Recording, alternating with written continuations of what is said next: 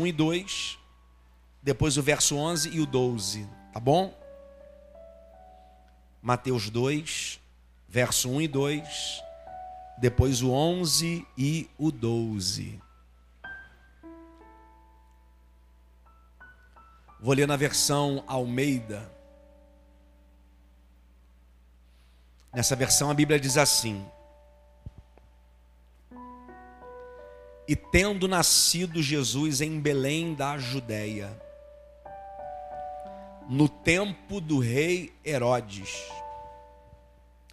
eis que uns magos vieram do Oriente a Jerusalém, dizendo: Onde está aquele que é nascido rei dos judeus? Porque vimos a sua estrela no Oriente e viemos adorá-lo. Verso de número 11 e 12. E entrando na casa, acharam o menino com Maria, sua mãe, e prostrando-se, o adoraram, e abrindo os seus tesouros, ofertaram-lhe dádivas, a saber, ouro, incenso e mirra. Pega essa última parte do verso. E sendo, gente, eu estou arrepiado. E sendo por divina revelação avisados. Guarde essa expressão. E sendo por divina revelação avisados num sonho, para que não voltasse para junto de Herodes, partiram para a sua terra por outro caminho. Repita comigo: outro caminho. Olhe para mim, gente. Como eu disse, eu tenho uma mensagem de Natal para vocês. É, uma vez que a gente não vai ter o culto domingo que vem, não seria nada prudente a gente fazer, realizar o culto, uma vez que é véspera de Natal e está todo mundo aí envolvido nos seus respectivos afazeres domésticos, né? As, as mulheres preparando as suas ceias para a família. E eu sei que vai ter muita coisa boa aí na casa de vocês. Que Deus abençoe vocês no Natal, tá? Mas eu quero compartilhar com vocês. Esse sermão é um sermão que, que eu já ministrei ele outras vezes. E todas as vezes que eu, que eu paro para meditar nele, eu sempre sou edificado na mesma porção. E sempre tem uma coisa nova, né? Toda porção, todo sermão, quando ministrado é, outras vezes, ele sempre tem uma nova porção. Quem está me ouvindo, diga amém. amém. Presta atenção. Não perde por nada tudo que Deus tem para falar com você. O texto diz que foram uns magos do Oriente a Jerusalém. E o conceito popular numera três magos. Repita, três magos. Algumas versões usam a expressão uns magos. E esse conceito de três, na verdade, tem a ver com os presentes, né? Porque eles levam ouro, incenso e mirra. E parece que cada mago leva um presente para Jesus. Mas esse é um conceito que não tem muita sustentação. Ao que tudo indica, era uma caravana. E o fato de serem três tipos de presentes é a ideia de que eles levaram o que era de excelência em todos os reinos daquela época: especiarias, é, pedras preciosas, metais nobres. Era muito comum esse tipo de presente, principalmente a grandes monarcas. E um outro conceito que se popularizou é, foi o fato deles serem magos, né? E no nosso, no nosso, no nosso tempo, essa conotação de mago dá a ideia de, de alguma coisa mística e ocultista, né? Ah, você conhece um mago? Ou você está influenciado pelos desenhos, né, de RPG principalmente, aqueles magos dos desenhos que têm porções mágicas, ou você está influenciado pelo ocultismo, onde tem de fato também os magos. O termo mais apropriado é o da versão King James, que traduz para sacerdotes ou é, um grupo de sacerdotes. Por quê?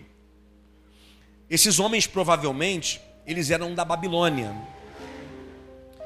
E esses povos medo-persas, né, os povos da Babilônia, eles eram, eles eram é, considerados mestres, sobretudo pelo, pela dedicação cultural deles, na maioria deles, ou eram cientistas ou eram astrônomos. E a principal dedicação deles era a medicina e a astrologia, o estudo dos astros, né? E é isso que, por exemplo, sustenta a ideia de eles serem guiados por uma estrela.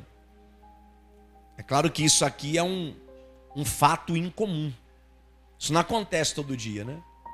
Quem se guia por estrelas é a galera dos signos. Você conhece alguém que lá no, no Instagram tá assim, evangélico e libriano? Conhece alguém assim? Evangélico e capricórnio. Pastor, esse ano vai ser o ano de Saturno. E a minha ascendência em. Esse negócio de, de signo é igual falso profeta. Porque assim, funciona para todo mundo. Se você for lá e ler agora, fala, tá falando comigo isso aí. É igual falso profeta. É fácil ser falso profeta. Quer ver? Ó, Deus está me mostrando uma luta na tua vida. Quem não tem luta, gente? Ó, Deus está me mostrando uma porta aberta. Quem não precisa de uma porta aberta? Esse negócio de signo funciona para todo mundo. Eu espero que aqui não tenha ninguém que tenha essa prática, né, gente? Pelo amor de Deus. Dá tempo. Dá tempo de ir lá editar o seu, a sua biografia no Instagram, viu? Ó, por exemplo, uma outra confusão na interpretação do Natal. Isso aqui, alguém aqui tem presépio em casa? Não é pecado não. Tem alguém que tem presépio lá? Ano que vem a gente vai colocar um. Não tem forma melhor de você, por exemplo, instruir as crianças através do presépio. De você falar da Bíblia a partir do presépio. Mas quais são as figuras que estão presentes no presépio? Vamos lá. Jesus, Maria, José, Jesus, José, Maria, os animaizinhos, os magos e tem mais, os pastores. Já reparou que os pastores também estão no presépio? Mas isso é uma confusão de interpretação. Por quê, pastor? Os, os, os sacerdotes, né, não, são, não são magos, né, os sábios, eles aparecem provavelmente um dia depois do nascimento de Jesus. Ou melhor, desculpa, os pastores. Os pastores, eles aparecem provavelmente um dia depois. Eles estavam ali próximos e viveram aquela experiência, anjos cantando, a glória de Deus se manifestando e uma direção. Vai lá, nasceu o menino. E eles chegam lá provavelmente um dia depois. Agora, os magos não. Eles vão até Jesus, até o menino, provavelmente de 12 a 20 meses depois. Então, eles estão errados ali no presépio. Não era, não era para estar ali. É uma confusão que se faz, é uma interpretação errada que se faz. É claro que isso, é, em certos aspectos, não vai mudar muita coisa. Mas, biblicamente, o tempo que os sábios e os pastores vão até o menino, por exemplo, os pastores vão na manjedoura, os sábios não. Você acha que Jesus está na manjedoura ainda? Não está mais. Eles estão em casa. Tanto é isso que a Bíblia diz: entrando na casa viram o menino com a sua mãe. Primeira coisa que eu quero que você considere: a Bíblia diz isso, primeiro texto que lemos. No tempo do rei Herodes. Esse foi o tempo em que Jesus nasceu, no tempo do rei Herodes. Agora, se você gosta de estudar um pouquinho a Bíblia, você vai ver que a principal característica do reino de Herodes é crueldade. Herodes era cruel. Herodes era explorador. Herodes era corrupto. O governo dele é marcado por alienação, segregação e manipulação. Tanto é, gente, Herodes é tão cruel que o desejo de Herodes, quando pede para os magos voltarem até ele, é matar o recém-nascido, é tirar a vida dele. E alguns anos depois, Herodes dá ordem para que todos os meninos de dois anos para baixo fossem assassinados. Tamanha crueldade dele. Herodes é explorador, Herodes é manipulador. Herodes é cruel. Mas por pior que ele fosse, ele não conseguiu impedir o nascimento de Jesus. Olhe para cá e pega essa palavra o inferno jamais poderá impedir os planos de Deus de se estabelecer. Udera. Eu sei que tem gente preocupada. E eu também estou. Sou de ferro, não. Eu tenho um filho com dois anos crescendo. E o mundo que o meu filho vai viver me preocupa. Principalmente no Brasil, um país marcado por insegurança,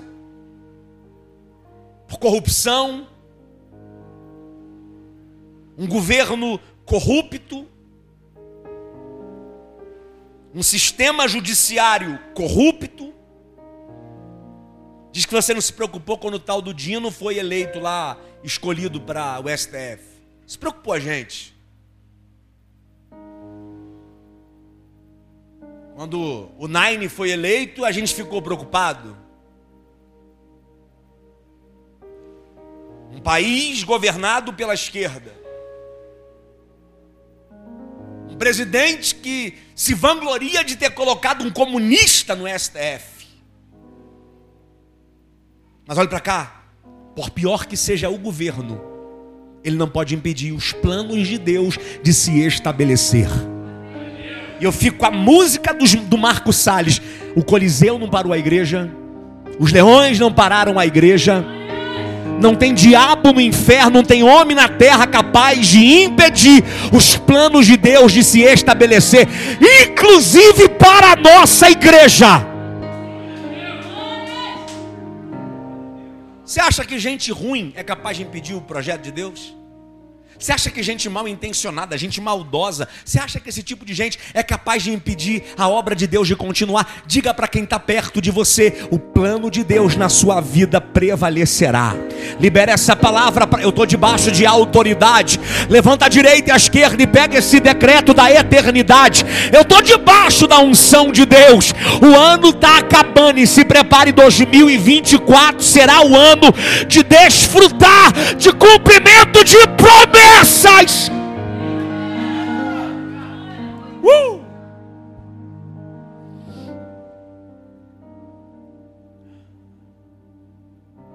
No tempo do rei Herodes, para deixar bem claro,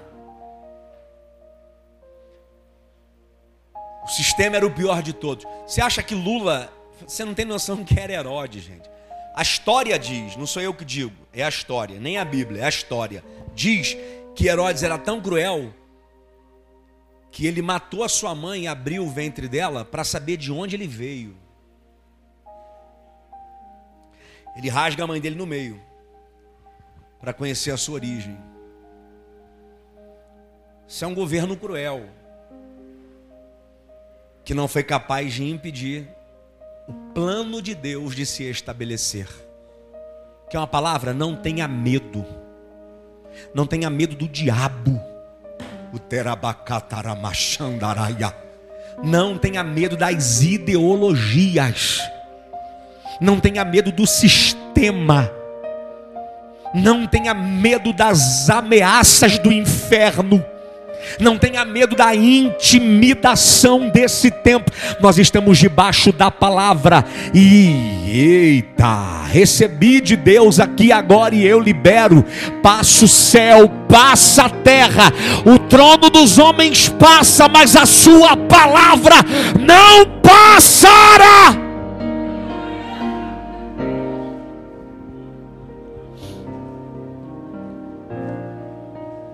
Tempo do rei Herodes. Segunda coisa que eu quero que você considere: Jesus era um bebê indefeso. Quando os magos, os sábios, os sacerdotes chegam na sua casa, ele tem dois anos de idade. Repita comigo: dois anos. Dois anos. A idade do meu filho, dois anos. Mas a Bíblia diz que quando os sábios chegam em Jerusalém, a pergunta que ele faz é: onde está o recém-nascido rei dos judeus? É um recém-nascido, mas eles já o consideram como rei. Por quê, gente? Isso aqui é princípio. É um princípio que se estabelece. Os sábios reconheceram a sua majestade, reconheceram o seu poder e principalmente o seu reino. Todo aquele, todo mundo, qualquer pessoa que deseja se aproximar de Jesus precisa reconhecer a sua autoridade. Eu faço uma ressalva, nada contra, nada contra essas canções que a gente canta nesses dias.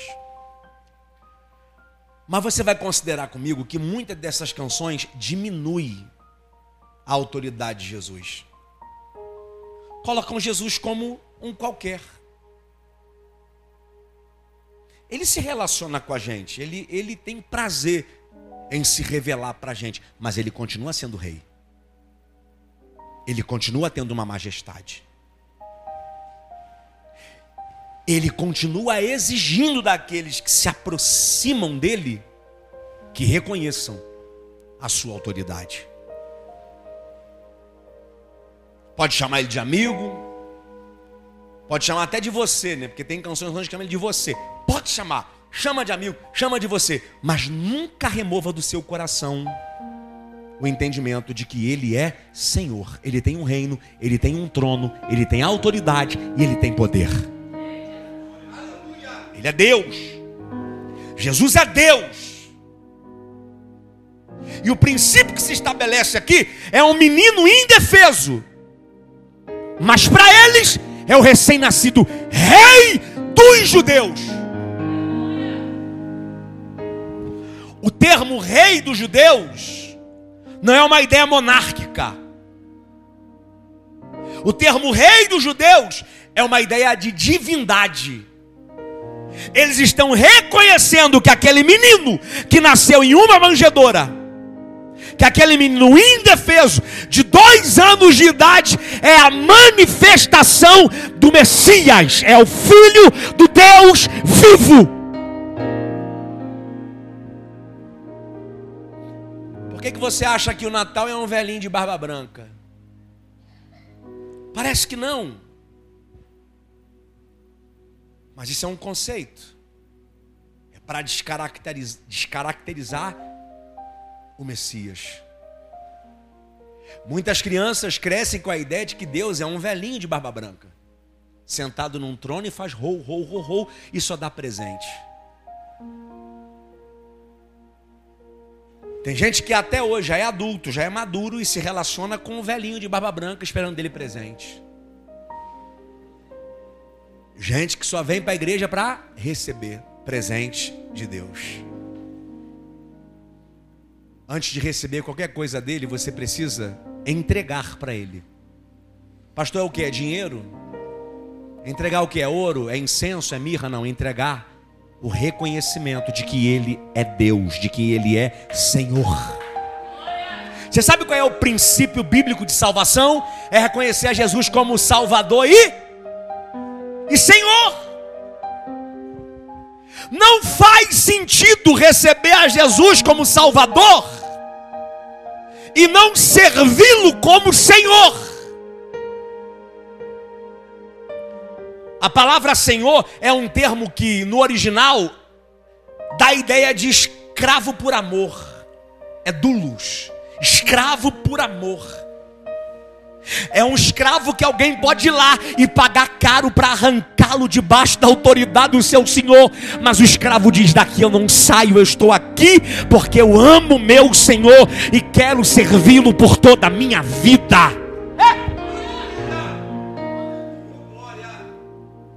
Segunda coisa, a Bíblia diz assim: ó, já estou acabando, gente. Vimos a sua estrela. Eles reconhecem que a estrela é de Jesus. Uhul! Eles reconhecem, reconhecem que o céu pertence a Jesus. Ele é um menino indefeso. Nasceu numa manjedoura, mas o céu é dele. nasceu numa manjedoura, não tinha um lugar em hospedaria para ele, mas o céu é dele, a estrela é dele. Quem se aproxima de Jesus precisa reconhecer que toda a criação pertence a Ele, inclusive você. Dá uma olhadinha para essa criatura bonita que está do teu lado. Diga para ele: Você é de Jesus. Quem é de Jesus e diga glória a Deus. E você já era de Jesus antes de saber que era dele. Antes de saber que pertencia a ele, você já era dele. E qual é a diferença? É que antes de reconhecê-lo, a gente é só criatura. Mas a Bíblia diz, João capítulo 1, que ele veio para os que eram dele. Mas os que eram dele não o receberam, não o reconheceram. Mas todos aqueles que o reconheceram, que o receberam, deu-lhes o poder de serem feitos filhos de Deus. Você é filho.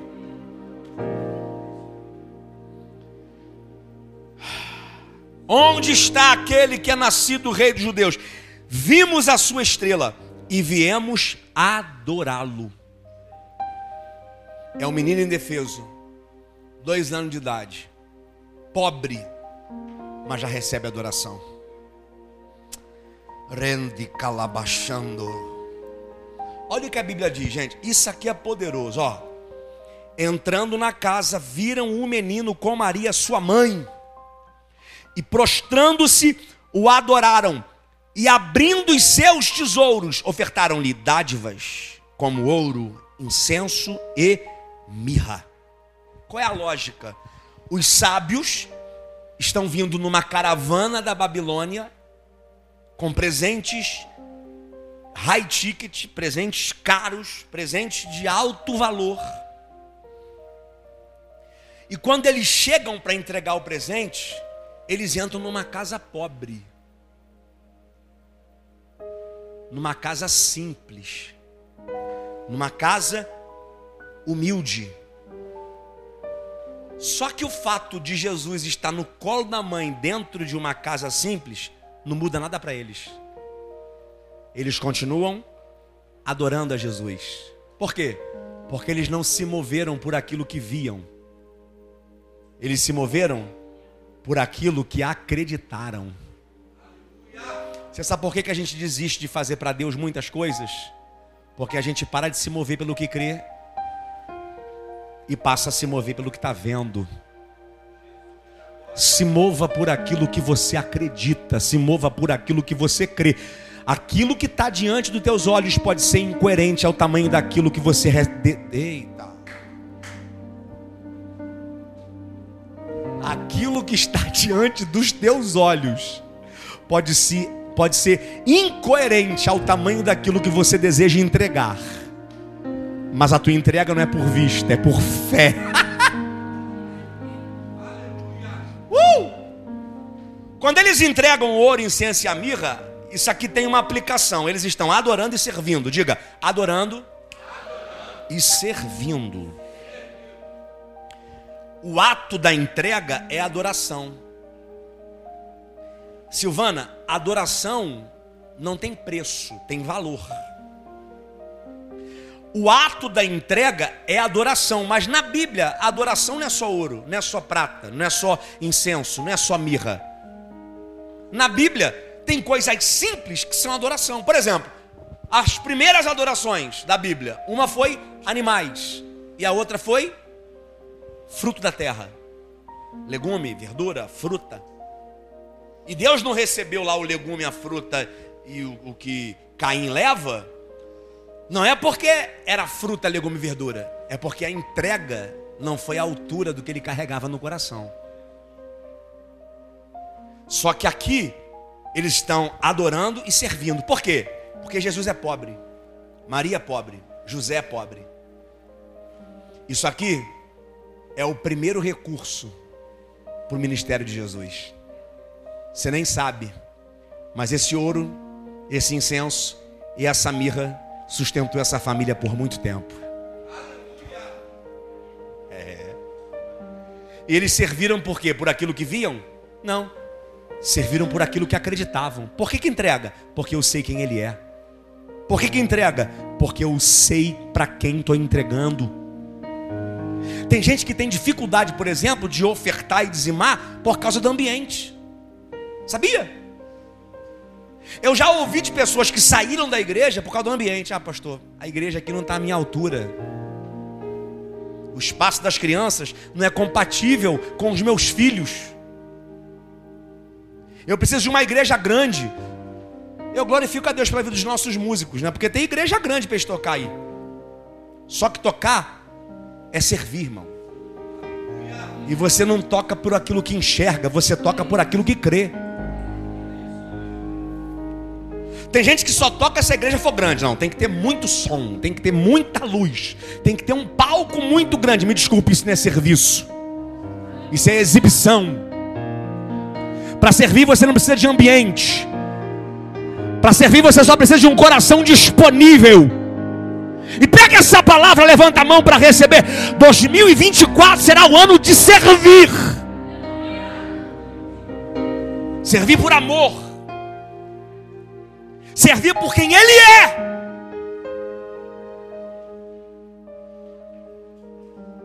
E se o ambiente onde você serve te incomoda, parabéns. Deus está te chamando a servir mais para que o ambiente mude.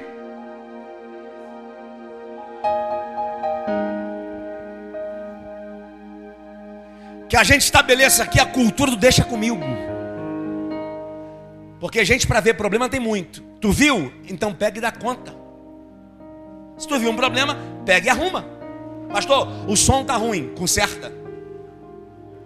A igreja está suja, limpa.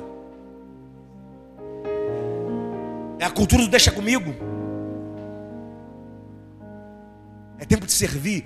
Diga isso para quem está perto: é tempo de servir. É tempo de servir, irmão. Eles adoraram, mas a adoração era serviço. E se o nosso serviço não for adoração, aquilo que a gente entrega nunca será adoração. Deus só recebe adoração da mão de quem serve. Pastor, como que eu sirvo a Deus? Servindo as pessoas. Será impossível servir a Deus sem servir pessoas. O ouro, o incenso e a mirra era para Jesus, mas quem desfrutou? Foi Jesus? Jesus tinha dois anos. Sabe quem desfrutou? Maria, José o papel de José e Maria é fazer bom uso daquilo que receberam, porque não era sobre eles, era sobre o menino. Esse menino tem que crescer, e a gente precisa cuidar muito bem dele, porque ele não é comum. Uh, eu estou debaixo da unção de Deus aqui, gente. Levanta a mão para receber esse decreto de Deus. Em nome de Jesus, eu libero como decreto mesmo. Que os céus se rasguem agora e venha uma unção sobre a tua vida de serviço. Deus te plantou nessa igreja para servir.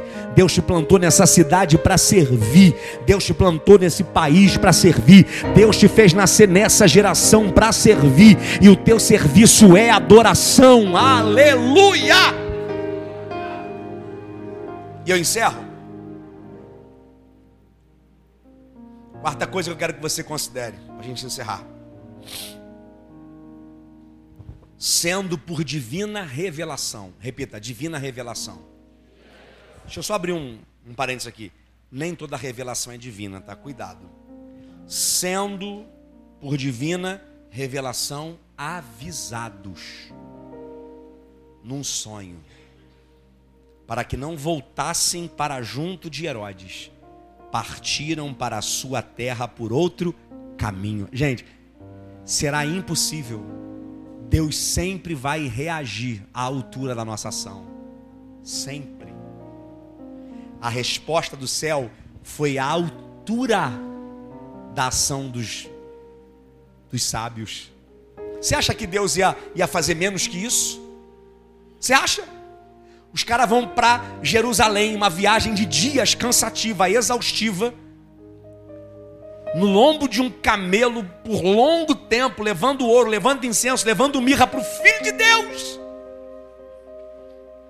correndo o risco de perder a vida.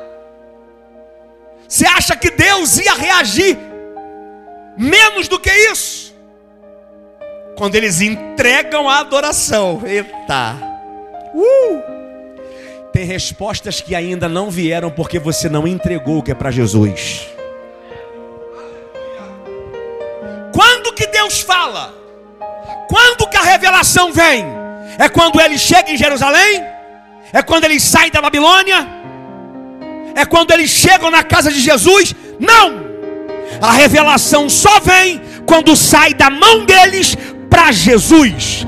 Tem revelações, respostas e direções que só serão entregues quando você der para Jesus, entregar para Jesus aquilo que é dele, inclusive sua vida.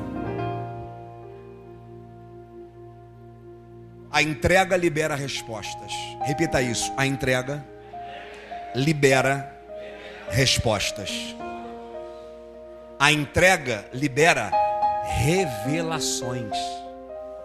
Eu não sei você, mas eu estou muito animado para viver 2024 debaixo da revelação de Deus. Quem quer andar debaixo de revelação, diga glória. Deixa eu ressignificar o que é revelação para você, né? Revelação não é, eis que te digo. Não, revelação é aquilo que Deus fala contigo. Revelação é ouvir a voz de Deus de verdade de verdade. Não transforme suas opiniões em direção de Deus. Tem gente que tudo é Deus que falou, né? Deus falou, Deus falou. E na verdade não é Deus que está falando, é a sua opinião. Caminhar debaixo de revelação é outro nível. Mas pega se você acredita, eu profetizo, 2024 você vai andar em outro nível. Você creu? de verdade. Então libera para quem está perto e diga: 2024 é outro nível. 2024 é debaixo da revelação. 2024 tem resposta de Deus para a tua casa. Se você crê nessa palavra, dá um salto dessa cadeira, faz barulho para adorar. Uh!